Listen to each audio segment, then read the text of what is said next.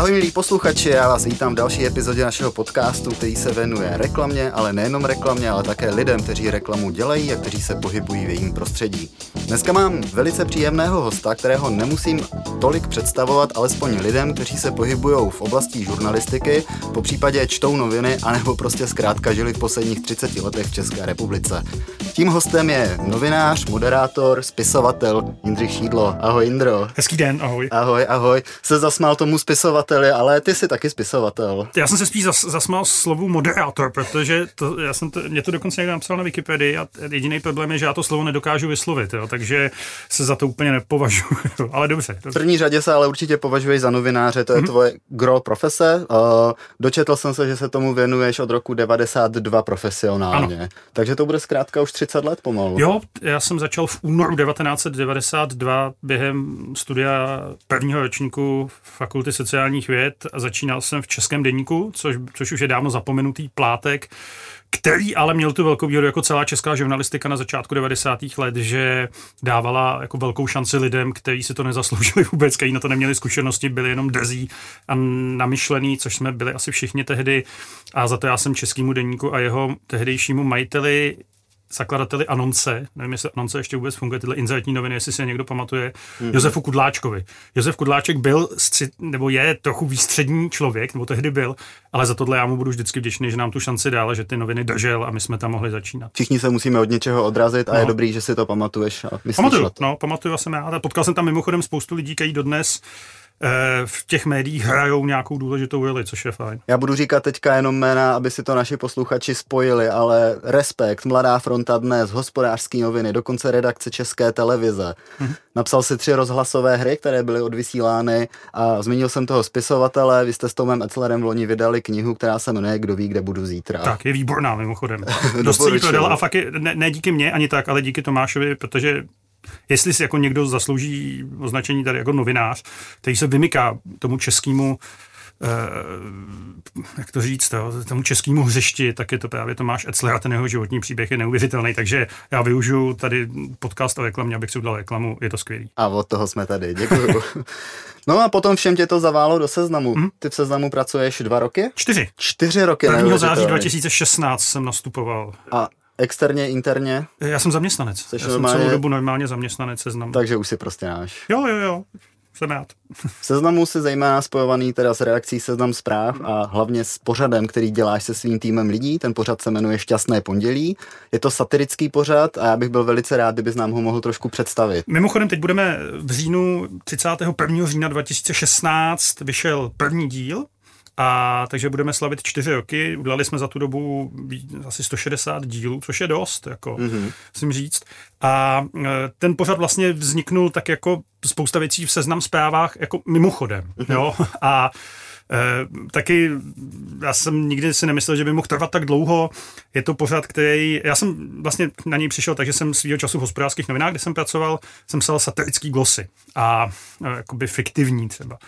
A e, Tady v seznam zprávách za mnou přišel Jakub Unger, abych dělal kom, krátký minutový komentář na video, že jsme tehdy hodně dělali video, teď zase děláme.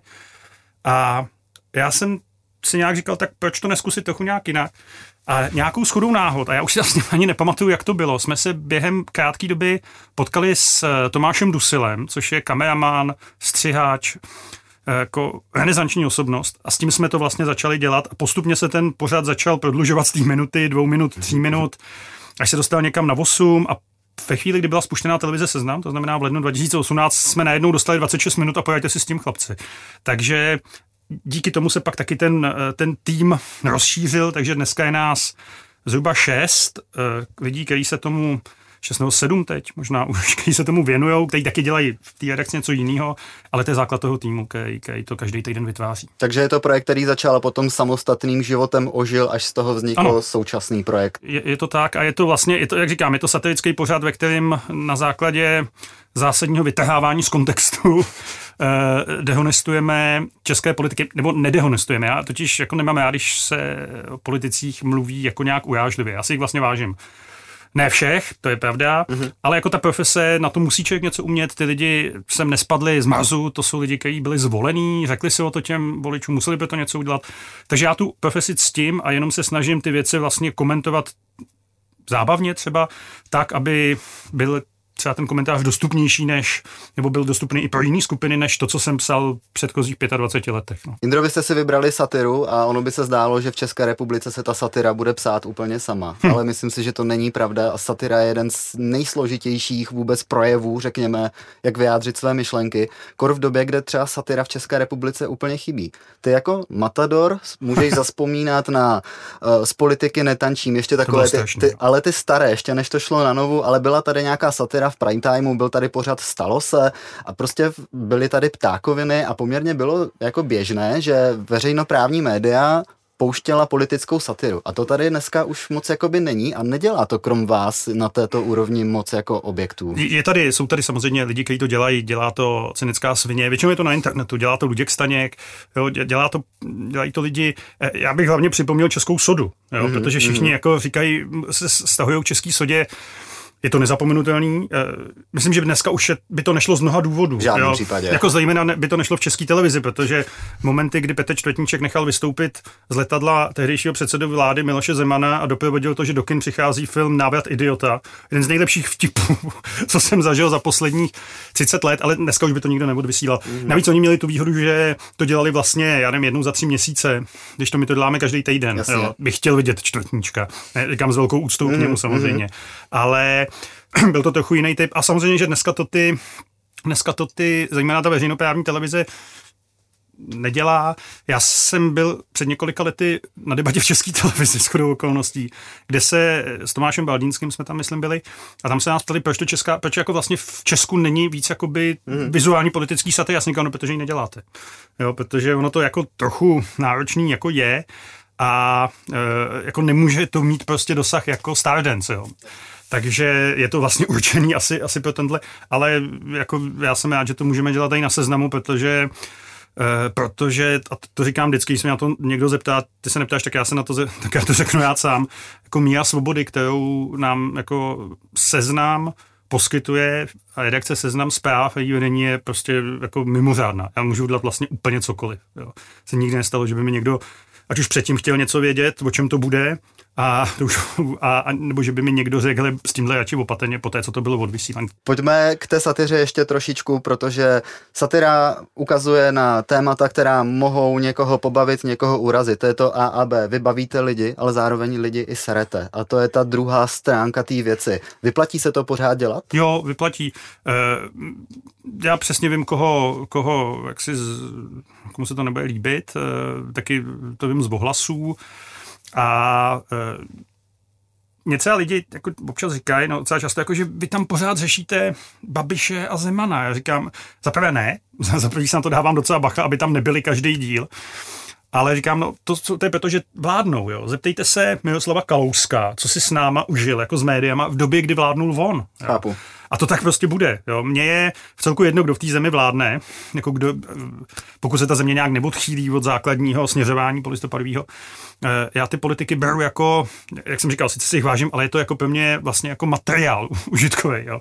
Takže já nemám vůbec zájem a potřebuji někomu jako pomáhat v té politice. Ne, jako já, když vidím něco, co je potenciálně vtipného a možná i urážlivého trochu, tak to prostě udělám, ať už se to týká Eh, kohokoliv. A mimochodem moc říct, že oni si ty politici na to zvykli, takže to moc jako, jako že by se zlobili nějak extra ne. A zmínil si tu velkou míru svobody, kterou se znám hmm. vám dává. Já myslím, že ji nedává jenom vám, ale že obecně tady jo. to pracovní prostředí je velice svobodné. Cítím jo, to taky vás. i v reklamě. Díky tomu možná jste mohli udělat taková extempore, jako třeba v pořadu říct, že Miloš Zeman postupuje rovnou automaticky do druhého kola a potom s tím bylo docela halo. Po případě Kostě může chodit po řeporích, vydávat se za ruského novináře. To bylo dobrý, no. To bylo super. Úplně. To bylo úplně skvělý. Nicméně to zbudilo právě ty ohlasy, které fakt ukážou prstem na ten seznam a jak říkám, hodně lidem to může jakoby vadit. No. A teď kde je ten poměr, kdy je to OK a firma tě ještě přikryje v uvozovkách a kdy už to může být opravdu jako nežádoucí. Hlídáte si tu hranici tenkou? Jo, ale jak říkám, my nemáme jako od seznamu žádný feedback ve stylu tady radši brzděte, co, čeho si velmi vážím. Jo, já jsem mimochodem tohle, uh, jsem se ptal na to Johna Olivera, když jsem s ním dělal rozhovor. Mm-hmm. Jsem si pochopil, já jsem byl asi jediný český novinář, který s ním dělal rozhovor. A jsem říkal, jestli je v BBC někdo, uh, v BBC, v HBO někdo, kdo mu může říct, hele, John je fajn, ale jako říkat o prezidentu Spojených států, že je dick, jo, mm-hmm. tak není úplně OK. Nebo prostě útočit na velký korporace, čas, on dokonce útočí, nebo on si dělá legaci z vlastní firmy, z AT&T, která vlastní HBO, tak on si z ní dělá každou, každý díl vlastně legaci. Jo. A eh, on říkal, že prostě pokud to svobodu bude mít, tak to bude dělat a kdyby ji neměl, tak odejde. Jo. A já to takhle nestavím, protože, jak říkám, já jsem nikdy nebyl vystavený vůbec tomu, že bych to musel řešit. Teď jsme v minulém díle dělali takovou uh, věc, že jsme si dělali trochu legaci z toho dílu mezi Seznamem a Huawei. Mm-hmm. A já jsem to dopředu řekl uh, svým kolegům, že to budu dělat, nebo nadřízeným, že to budu dělat, který neměli s tím žádný problém. Uh, on to jako nebylo nic jako dramatického, vůbec to nebylo nic odvážného, jo, ale, ale, ale jakoby dovedu si představit, že by byly firmy, které by tohle nechtěli, jo, z nějakých důvodů. Tady úplně v pohodě. Máte určitě mandát na rok 2021 natáčet další epizody, seznam vám věří. Asi jo, já nevím, zatím nám nikdo nic neřekl, takže Dobře. snad, eh, pokud to nezruší Pejmula, plukovník Pejmula, což si dělám legaci, tak snad jo, pokračujeme. Dobrá, co teda chystáte na ten příští rok? My jsme tenhle rok měli jako docela ambiciozní plány, které vznikly tady v nějakých debatách s eh, vedením eh, seznam zpráv a seznamu, že bychom vlastně chtěli hodně jako s tím jet ven, mm. že bychom se chtěli dostat, máme naplánovaný jako liberec, máme naplánovaný další akce, já se trochu vám, že nebudou. Ale dostat se s tím před lidi, což jsme si několikrát nebo dvakrát vlastně zkusili, je, byl plán, což by taky vyžadovalo, že jo, jako úplně jiný uvažování o tom, to je fakt něco jiného, jako představení a, a jako když si sednu tady do šestého pata a zkouším to přečíst po sobě. Takže to byl jako plán, který teď budeme muset nějak uspůsobit a, a e, musíme, musíme pokračovat. No. Proto my dneska vlastně tenhle podcast asi vyjde ve chvíli, kdy už to bude venku, tak my jsme si vymysleli, že tady uděláme, e, že natočíme, jak to vypadá v chytrý karanténě. Jo. Takže tam naše místnost nebo půlka redakce seznam zpráv je zavalená starýma počítačema, psacíma stojema a tlačítkovýma telefonama z roku 1997.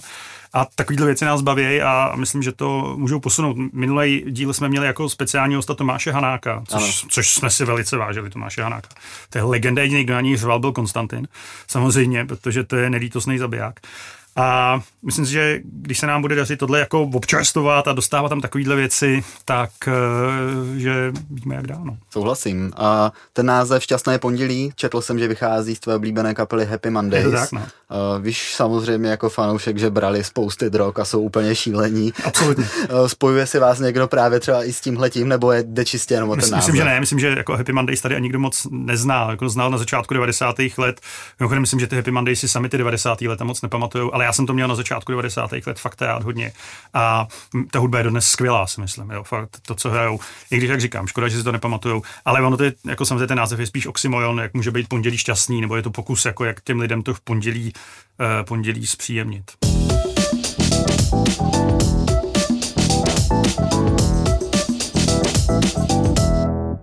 Indro, ty novinář pohybující se tady 30 let, už jsem vyjmenoval redakce, kterými si prošel, což znamená, máš renomé a znáš lidi, kteří se v tomhletom biznise pohybují. Když se s nimi setkáváš, jak reagují na to, že pracuješ konkrétně pro seznam? Setkáváš se s nějakými vůbec reakcemi? Komentuje to někdo nebo spíš to tak jako zapadá? Uh, já ani, ani ne, občas se jako lidi ptají vlastně na věci, na které se ptáš ty, jo. Jako, jak se na to, co děláme, seznam dívá a já říkám všude to, co jsem říkal tobě. Uh, já myslím, že jako i na tom novinářském trhu se prostě povedlo během těch čtyř let, co seznam vlastně dělá v obsah, jako mm-hmm. tenhle, spravodajský. Já vím, že seznam se tím dělal, stejně byl výborný boje a, a tak, tak eh, že se to prostě bylo, že se to jako začalo brát, jako že to je vážně míněná věc a že to má svoji kvalitu.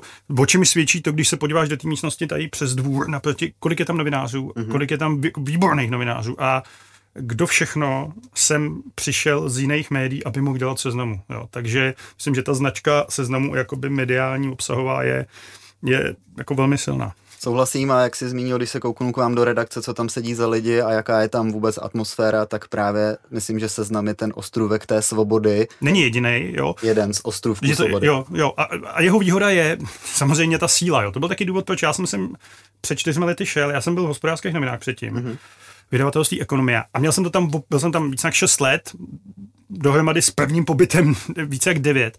A měl jsem to vydavatelství rád. Bylo to absolutně svobodná práce taky.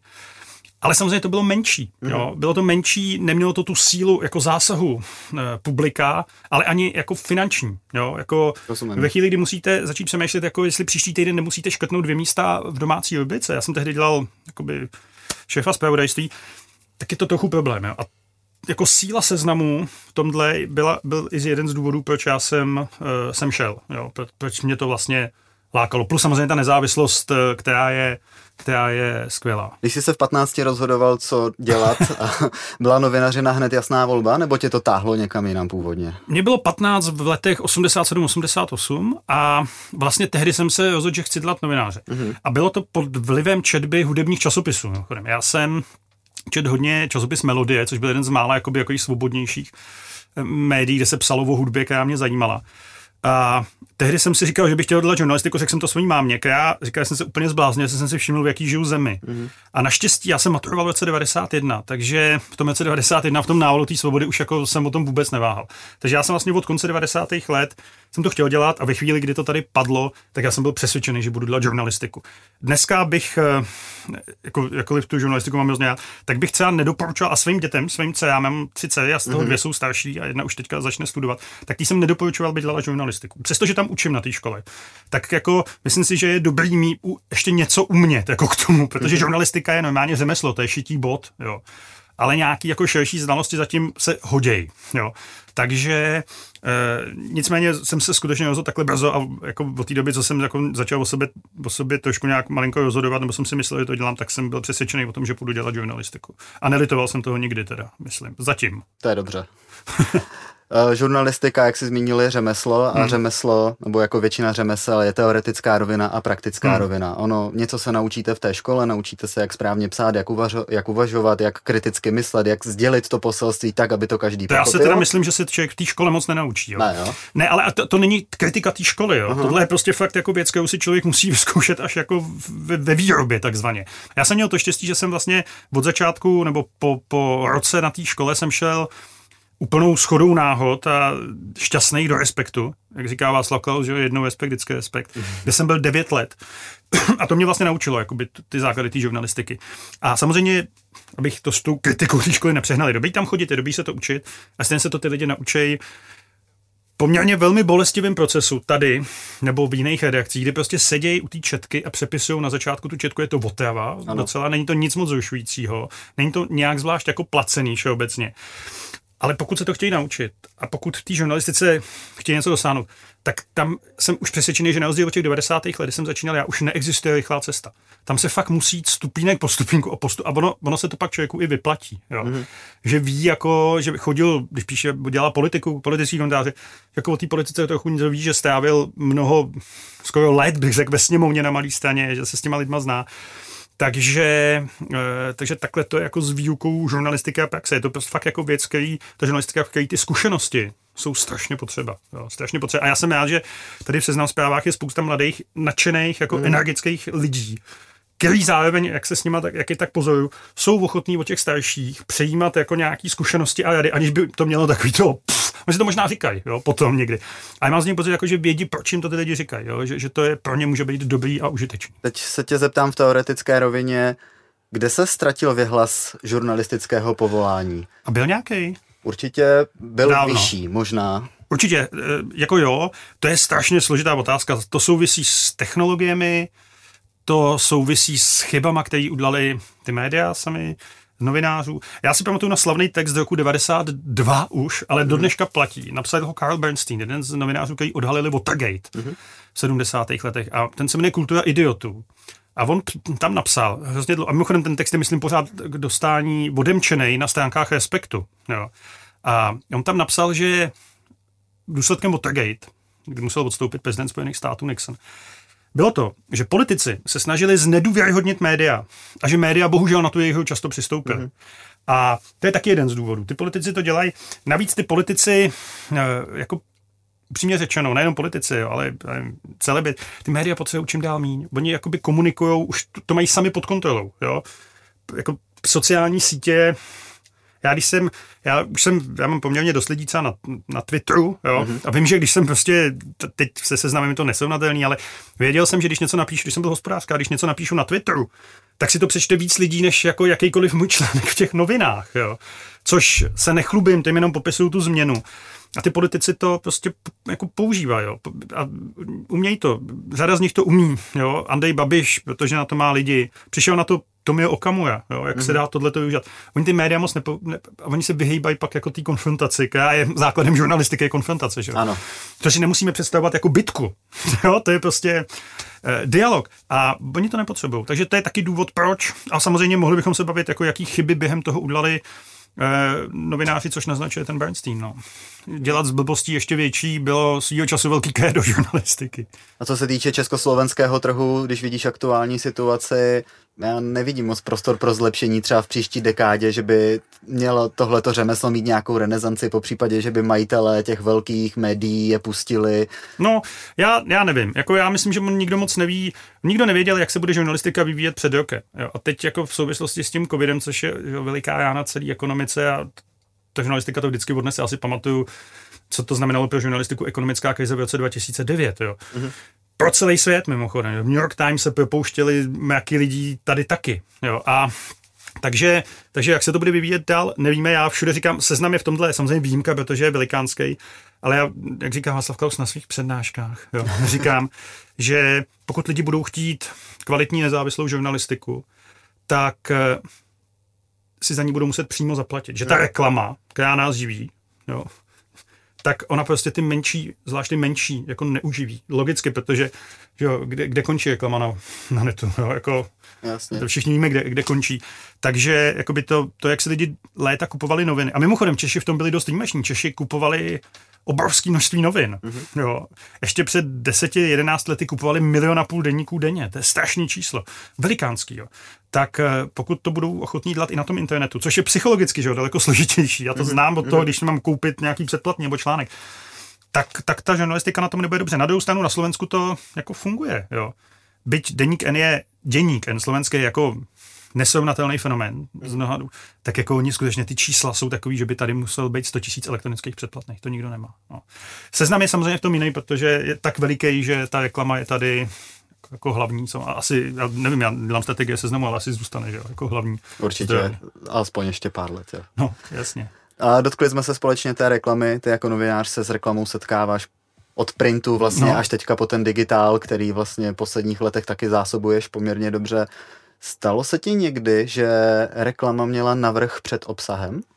Jak to myslíš? Uh, chtěl si vydat článek a museli ti ho zkrátit, protože ti formátově třeba neseděl. No to, to bylo v novinách, že jo, my jsme vždycky v novinách eh, si nakreslili ty stránky a jsme viděli, kde tu reklamu máme. Mm-hmm. Jo, a museli jsme po, kolem toho obsah, ten obsah vlastně na tom, na, na, na, na, blbý bylo, když třeba odpoledne ta reklama vypadla. Já jsem zažil věci třeba bez spektru, eh, jako nepříjemnosti, když jsme napsali nějaký kritický článek a pak jsme o reklamu přišli. Mm-hmm. Jo, to, mhm. to je samozřejmě jako přes reklamu se ideálně eh, jako tlačí na obsah médií. Jo. Eh, proto je důležité, že když ty média jsou velký a silně, můžou říct, nás to nezajímá, jo, to je pětinek. A to jsem zažil třeba ve Respektu, myslím, že to byla jedna banka a plus jeden, eh, jeden mobilní operátor, nebo ne mobilní operátor, prodejce mobilů. Ano, ano. A já bych teda, mimochodem, si ty texty pamatuju, to už je, nechci do, do, do detailu a myslím, že bych udělal to tež. A e, samozřejmě jako, že, ta, že mi tu reklamu takhle nás může otravovat. A e, já samozřejmě se bojím, že než prostě skončí reklama, tak mi lidi to pondělí vypnou. A zároveň prostě vím, že bez ní, jako, že, že mě to živí. Jo. A nebo nás všechny, že, že, nás to, že, že to živí. Takže já třeba říkám, jak studentům, tak říkám s lidma, když jsem ještě jezdil na přednášky, protože teď nikam se nejezdí, tak jsem říkal, prosím vás, nepoužívejte adblock. Jo nechte to aspoň na to kouknout. Pokud chcete, abychom to dělali dál, tak my nemáme jinou šanci, ne, než to dělat tímhletím, eh, tímhletím způsobem. Mimochodem, ale staly se nám jako fakt zábavné věci, že jsme třeba dělali pondělí a bylo to o volební kampani a používali jsme kus z volebního klipu Andreje Babiše a pak byla reklama, ten video uprostřed toho pondělí a tam ta reklama šla znova a lidi nám psali jako co to jako má být, jo? Jestli, jsme, jestli si nás Babiš koupil, nebo jestli to je záměr. Já jsem psal, ne, tohle je naopak jako správný příklad kdy my vůbec nevíme, co tam bude za reklamu. Mm-hmm. Nemám vůbec nejmenší ponětí, takže jestli minule byla reklama na Huawei, tak super. Jo. A, a, a každá zdravá redakce, každý zdravý dům mediální se pozná podle toho, že mezi je to ideální situace, jo. že mezi reklamou a obsahem je čínská zeď a to se nepřestupuje. Je to často komplikovaný, samozřejmě, ale je to ideální situace. A tehdy my jsme prostě neviděli, že nějaký systém vloží do zrovna pondělí o Andrej Babišovi nebo o hnutí ano, reklamu hnutí ano to, že si nás ještě k tomu vlastně zaplatil, mě tehdy hrozně potěšilo. To bylo, to bylo dobrý. A kdybys to plánoval, tak to nevíde. Ne, prostě ne, ne, tohle... tak to nevíde. A já bych to ani neplánoval, protože potom takhle neuvažuju. Jindřich Šídlo je novinářské jméno, které už nese nějaké renomé. Dalo by se říct, že novinářské renomé, trošku bych ho mohl třeba připodobnit té reklamě, protože když něco vydáš ty nebo napíšeš ty, tak už to jméno může lákat lidi. Nebo odrazovat. Nebo odrazovat, to je přesně tak. Takže reklama jako renomé pro novináře je důležité. Pracuješ nějak na své self-reklamě, když to takhle řeknu na svém renomé, nebo ti to úplně šumák? Na značce, ale jo, no, no, není mi to šumák. A myslím, že to tak jako není. Já myslím, že a zejména od doby, kdy jsme prostě jako novináři obsadili sociální sítě nebo po, poznali, tak na tom všichni nějak pracujeme. Mimochodem, myslím, že se nám jako na těch sítích často povedlo ty to naše publikum, čtenáře, diváky jako vyděsit. Jo? Není nic horšího, než když se pět novinářů začne hádat eh, v pátek v půl dvanáctý večer eh, na Facebooku nebo na Twitteru. Jo? Tak Eh, já jsem mimochodem teďka dělal nějaký pravidla pro, sociální, pro používání sociálních sítí. Myslím, že v tom mimochodem seznam nemá problém, jako t, t, ta redakce. Mm-hmm. Ale myslím, že mají být stanovený pravidla, protože nikdy nemůžeme říkat, že máme jako soukromí účty. To je směšný, jako Jasně. není jako soukromý účet novináře.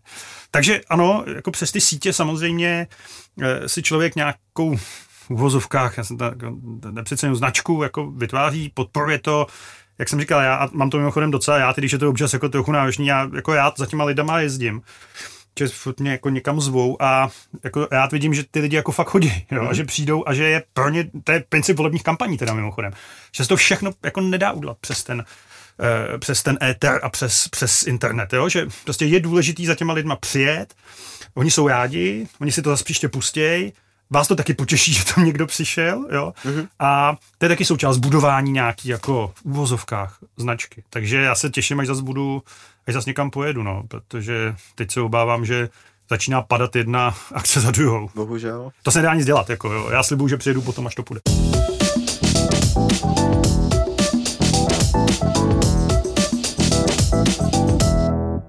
Několikrát si zmínil sociální sítě, hmm. to je téma samo o sobě, ty jsi na nich velice aktivní, hmm. zejména na Twitteru, já tě beru na Twitteru i na Facebooku. Uh, dostal se za to i ocenění, předpokládám, nebo no. zjistil jsem si za Twitter, no. za své tweety. No, to bylo v roce, to byla první a poslední eh, ročník ankety Tweet roku se to jmenovalo. Aha. To jsem, to jsem vyhrál tehdy osobnost roku. Myslím, že jsem se pak omlouval Miloši Čermákovi, že to měl vyhrát, on měl tehdy ještě víc followů. Ale mimochodem tam bylo zajímavý, to byla hezká akce, byl hezký večírek eh, v Národní technické knihovně. A tam byly t- vyhlášená kategorie objev roku, hele, a bylo to v roce 2013. A v objev roku byl Martin Veselovský, mm-hmm. Robert Záruba a Andrej Babiš. Mm. A mhm. normálně ten Andrej Babiš si proto tehdy přišel. Nikdo nečekal, že tam jako bude. Ale on přišel, blez do toho sálu plný těch geeků, jo? ještě twitterová komunita je specifická. Mm-hmm, mm-hmm. Přišel, takhle vytáhl ceduly, tam dal 300 tisíc na nějaký nějaký domovský rider, usmál se, řekl dvě slova a ten sál byl jeho. Já jsem si, tehdy to bylo v květnu 2013. Já jsem si říkal, ty, ten člověk v té politice jako něco dokáže. Tehdy mi to, dokonce jsem to i napsal, takže to ano. jako, ne, že bych to teď po letech rekonstruoval pracně. A tehdy mi to došlo. No, takže to byla anketa tweetu jako jediná. No. Ohledně toho těch tvých účtů, ty si říkal, že novinář nemá soukromý účet, respektive ty ale poměrně ho využíváš soukromně, nebo ty informace, které tam dáváš, jsou často za hranicí toho soukromí, nebo aspoň mně se to tak zdá. No. Ty sám víš moc dobře, co si můžeš a nemůžeš no. dovolit tam dát. Nicméně zmínil si, máš tři dcery, asi novinář, který třeba může někoho občas naštvat. Nevidíš nějakou konsekvenci? Třeba uvažuješ ne. v těchto těch... Ne, ne, ne, ne. ne. Já, já, já ti rozumím, ale ne, protože kdyby, kdyby snad, a tady to snad není tak dramatický, chtěl někdo ublížit mým dětem, tak je úplně jedno, jestli co budu mít na Facebooku a na Twitteru. A e, já jsem to s tím soukromým účtem myslel tak, že prostě, a to pravidlo tady platí, že bychom tam měli psát nebo komentovat jenom stejně, co bychom si mohli dovolit napsat nebo říct prostě v seznamu, jo, jako veřejně, ano, na, ano. na homepage seznamu. To je pravidlo, který podle mě platí a tím myslím, že neexistuje žádný, že nemůžete jako politický zpravodaj si sdílet článek o tom, co se stalo ve sněmovně a napsat k tomu popisek, podívejte na ty pitomce. Jo. To nejde, to ztrácí člověk a na tom Twitteru, nebo obecně na sociálních sítích tu důvěryhodnost a nějakou důstojnost může stačit do rychle. Takže takhle jsem to myslel. Ale já jako celkem vím, co, co tam může dávat třeba s těma zvláštníma staršíma dcerama, se samozřejmě ptám, jako, no, protože, protože, oni jsou sami, že jo, na, na hlavně na Instagramu, jako Facebook je prostaví lidi, že? A tak tam já se vždycky zeptám, jestli můžu zmínit, protože eh, ta, ta nejmladší na to ještě nemá vliv, ale tam taky snad nějak postupuju s rozumem. No. Já se na to ptám i s ohledem na velice smutnou událost. Ukázalo se, že vlastně za 50 tisíc euro si můžeš objednat vraždu novináře, vys prostě Slovensko a ukazuje se, že to vlastně nebylo úplně až tak jakoby složité, takže s tímhletím ohledem na celou tuhletu kauzu Ono, když se to stane na Slovensku, tak teoreticky se to může stát i v Česku. Může se to stát, může se to stát všude, ale myslím si, že se to stane bez ohledu na to, co člověk postuje, když bude, kdyby to někdo chtěl udělat, což se ukázalo na tom Slovensku, bohužel teda. Eviduješ za posledních x let třeba zmizení novináře nebo nějaký nátlak nebo něco takového v našich kotlinách, protože já vůbec jako no já pamatuju velmi dobře, já pamatuju, protože jsem u toho seděl. To bylo v roce, už je to 18 let, v roce 2002, kdy policie musela schovávat několik týdnů Sabinu Slonkovou, hmm. tehdy mladý fantě dnes, protože na ní přišla objednávka vraždy, která byla pokud odsouzená. Ten člověk si to, ten Karl Seba si to odseděl a já jsem tehdy zrovna seděl vedle vlastně v místnosti vedle Sabiny, takže byl jsem jeden z mála lidí, kteří věděli, co se vlastně děje v tu hmm. chvíli, jo, kdy ta, když ta Sabina zmizela. Takže to, to jako byl případ Tomáše Němečka, tehdejšího šéf-redaktora Respektu, mýho kamaráda, v roce 2004 zmlátili, když šel z nákupu domů. Jo. Takže mimochodem jeho adresu si zjistili, pokud vím, přes obchodní rejstřík, protože byl nějakým orgánu respektu. Takže jako, jo, občas se to stává, ale přece jako v tomhle jsme relativně poklidná země. Slováci si to mysleli taky, no. tak snad se nic nestane. No. Já věřím, že ne, doufám, že ne. Já taky, no. jasně. Tak pojďme k veselějšímu tématu a já myslím, že tím tématem by mohl být fotbal. jasně. Já, abych vám představil nebo popsal situaci, tak Indra tady sedí, má roušku, jaký má mít, ale zároveň má krásnou mikinu od svého tchána s logem Arsenálu. Já mám samozřejmě roušku Arsenal taky ušitou, jo, ale to jsem si vypel, takže ji mám doma, jak jsem si musel vzít tohle. No. Jak dlouho už to přetrvává, prosím tě? Ty jsi tím opravdu, let. fakt si tím pověsný. Prostě každý, když na tebe přijde řeč, tak ví Jindry, Šídlo, hospodářky, Arzenál. To prostě jako... No hrozně dlouho. Já od 90. let fandím Arzenalu. Vzniklo to, já jsem to někde popisoval docela komplikovaně, složitě přes fotografie, v, ve časopise Stadion, ještě v 80. letech, když jsem si kupoval, ten vždycky byl fotbalový tým vyfocený, se mi hrozně líbil. E, pak to byla knížka Ornbyho e, fotbalová horečka, dohromady se Sportissimem, to byl takový pořad české televize, kde se mi strašně líbil ten stadion, to Highbury.